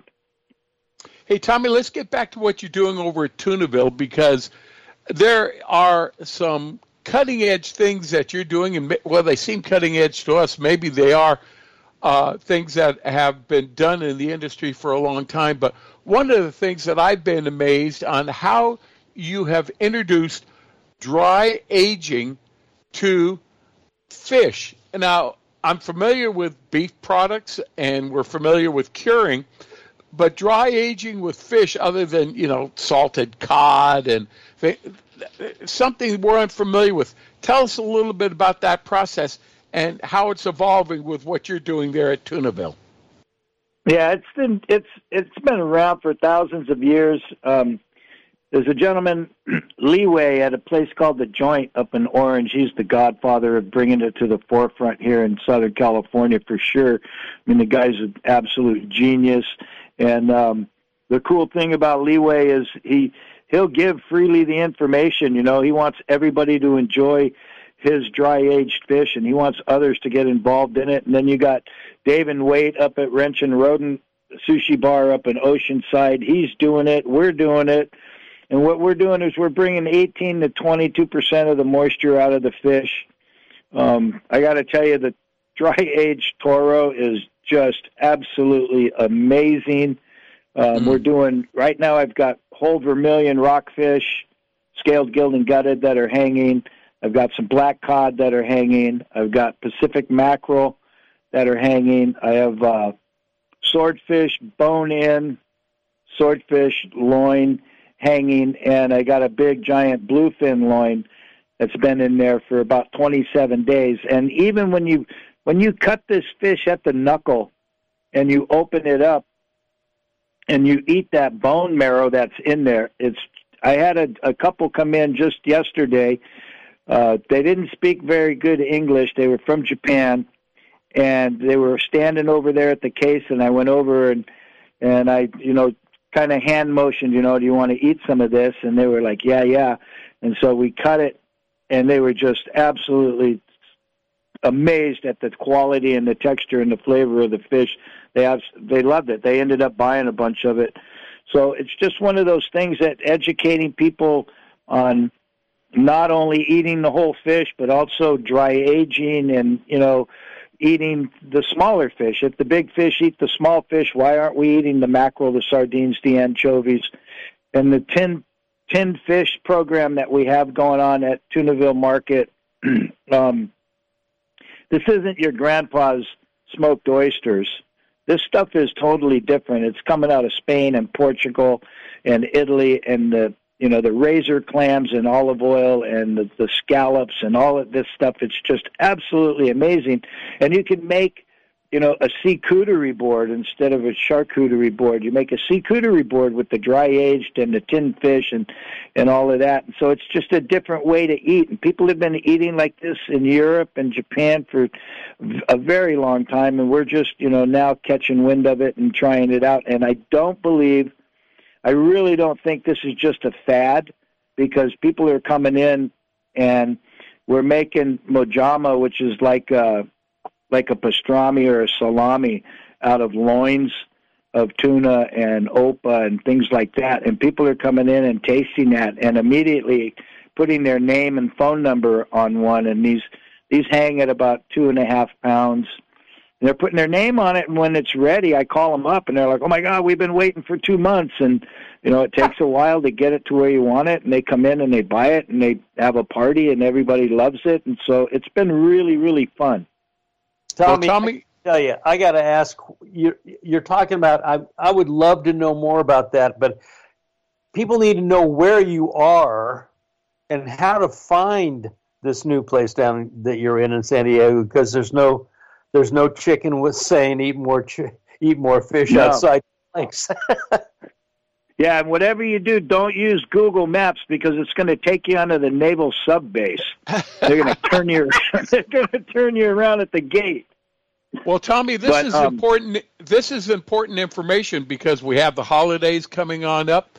There's a lot of our listeners out there and a lot of people throughout Southern California that celebrate the feast of the seven fishes, and it seems like they're always looking for different types of seafood that they can serve at their celebration on Christmas Eve. Going to Tunaville Market, it, it it'll solve all the problems for them. So tell us, Stan, where are you located, and what are some of the things that you've got going right now that you need to tell our listening audience about? We're at 4904 North Harbor Drive, which is just past Fisherman's Landing. And you walk down that way past Pizza Nova, past Jimmy's American Tavern. We're all the way down at Driscoll's Wharf. We're the only parking lot on the water that's got free parking. So that's something to to think about. Uh, well, it's free parking for now, anyways. something else happens, but you know how that goes. And we've got, if you want to make cioppino, we've got house made, homemade, in store cioppino base. We make it regularly. We've got fish stock that we make by hand in the shop. We've got all our spices, our sauces, our dips, pico de gallo, all the salsa verdes. We've got all the different flavors of those. We make all of that stuff in house. Um, we're open Wednesday through Sunday, 10 a.m. till 5. I know we get a lot of people coming down there about 9 o'clock. I mean, we're definitely not turning anybody away. We have all kinds of ceviches made. We have Portuguese tuna salad. We have a Mediterranean octopus salad that we make regularly. Octopus tentacles that are all sous vide and marinated, ready to go. You just throw them on the on the barbecue and you know put a little char on them. They're really super cool. Um, smoked scallops, smoked shrimp, the giant U8 shrimp, all wild, no farmed stuff. I have no farmed product other than uh, clams, oysters, and mussels. I don't sell farmed salmon. I don't sell swai or tilapia or any of that stuff. It's all U.S. harvested stuff. Um, I will occasionally, when times are tough, like this week, it's going to be a little tough because of, of the weather. I'll put some Mexican cabrilla in or some grouper just to have something in the case. But for the most part, we're we're a U.S. product base. All right, Tommy. What if? I, oh, Wendy, real quick. What if? What if someone wanted to order a sack of oysters? How many days notice do we have to give you? Just give me two, three days. We can get it. John, before we go, I got to give a shout out though. Go. Henry's go Trailers. Henry's Trailers out there. I had to get a new trailer made for my skiff. They built me a brand new heavy duty aluminum trailer. Holly out there was absolutely just super cool with all my questions and everything. So I just wanted to give a big shout out to Henry's Trailers here in San Diego. Tommy, oh. give me your phone number. My phone number? No, to the uh, to the, the shop. Oh man, you're gonna kill me. I don't even know it. Google it even, or give me a I don't give even me a call know here. my own shop number. I'm telling you, that's how. Oh my God, it's getting bad, you guys. Um, give me a call here at Anglers Tuna, Arsenal. Google I'll Tunaville Market and Grocery. You can follow us on Instagram and Facebook. You can follow me, Tommy the Fishmonger, on Instagram and Facebook as well. Follow the show, The Fishmonger. It's coming up, season three. It's going to be fun. We're getting ready to shoot season four as well. So things are happening. All right, Tommy, thanks a lot for being with us. You have a great holiday. Thanks again for all the great information and what you do to educate us here in Southern California. My pleasure. We'll see you next time. Anytime, John. See you, Wendy. See you guys. All right. Take hey, everyone. That's it for tonight. We've gone a little overtime. Stan and Wendy, thank you. We'll see you next Sunday night. We want to thank uh, Israel and the AM 540 studios, Ben Harvey, our local producer, and always in memory of Big Tuna Bill, Eddie McCune. Go out and get them, guys. Someone's getting your fish. They're getting away if it's not you. And visit Tommy Gomes at Tunaville here in San Diego. Good night, everyone. See you next week. Could be. There's your hole out in the sun where you left a row half done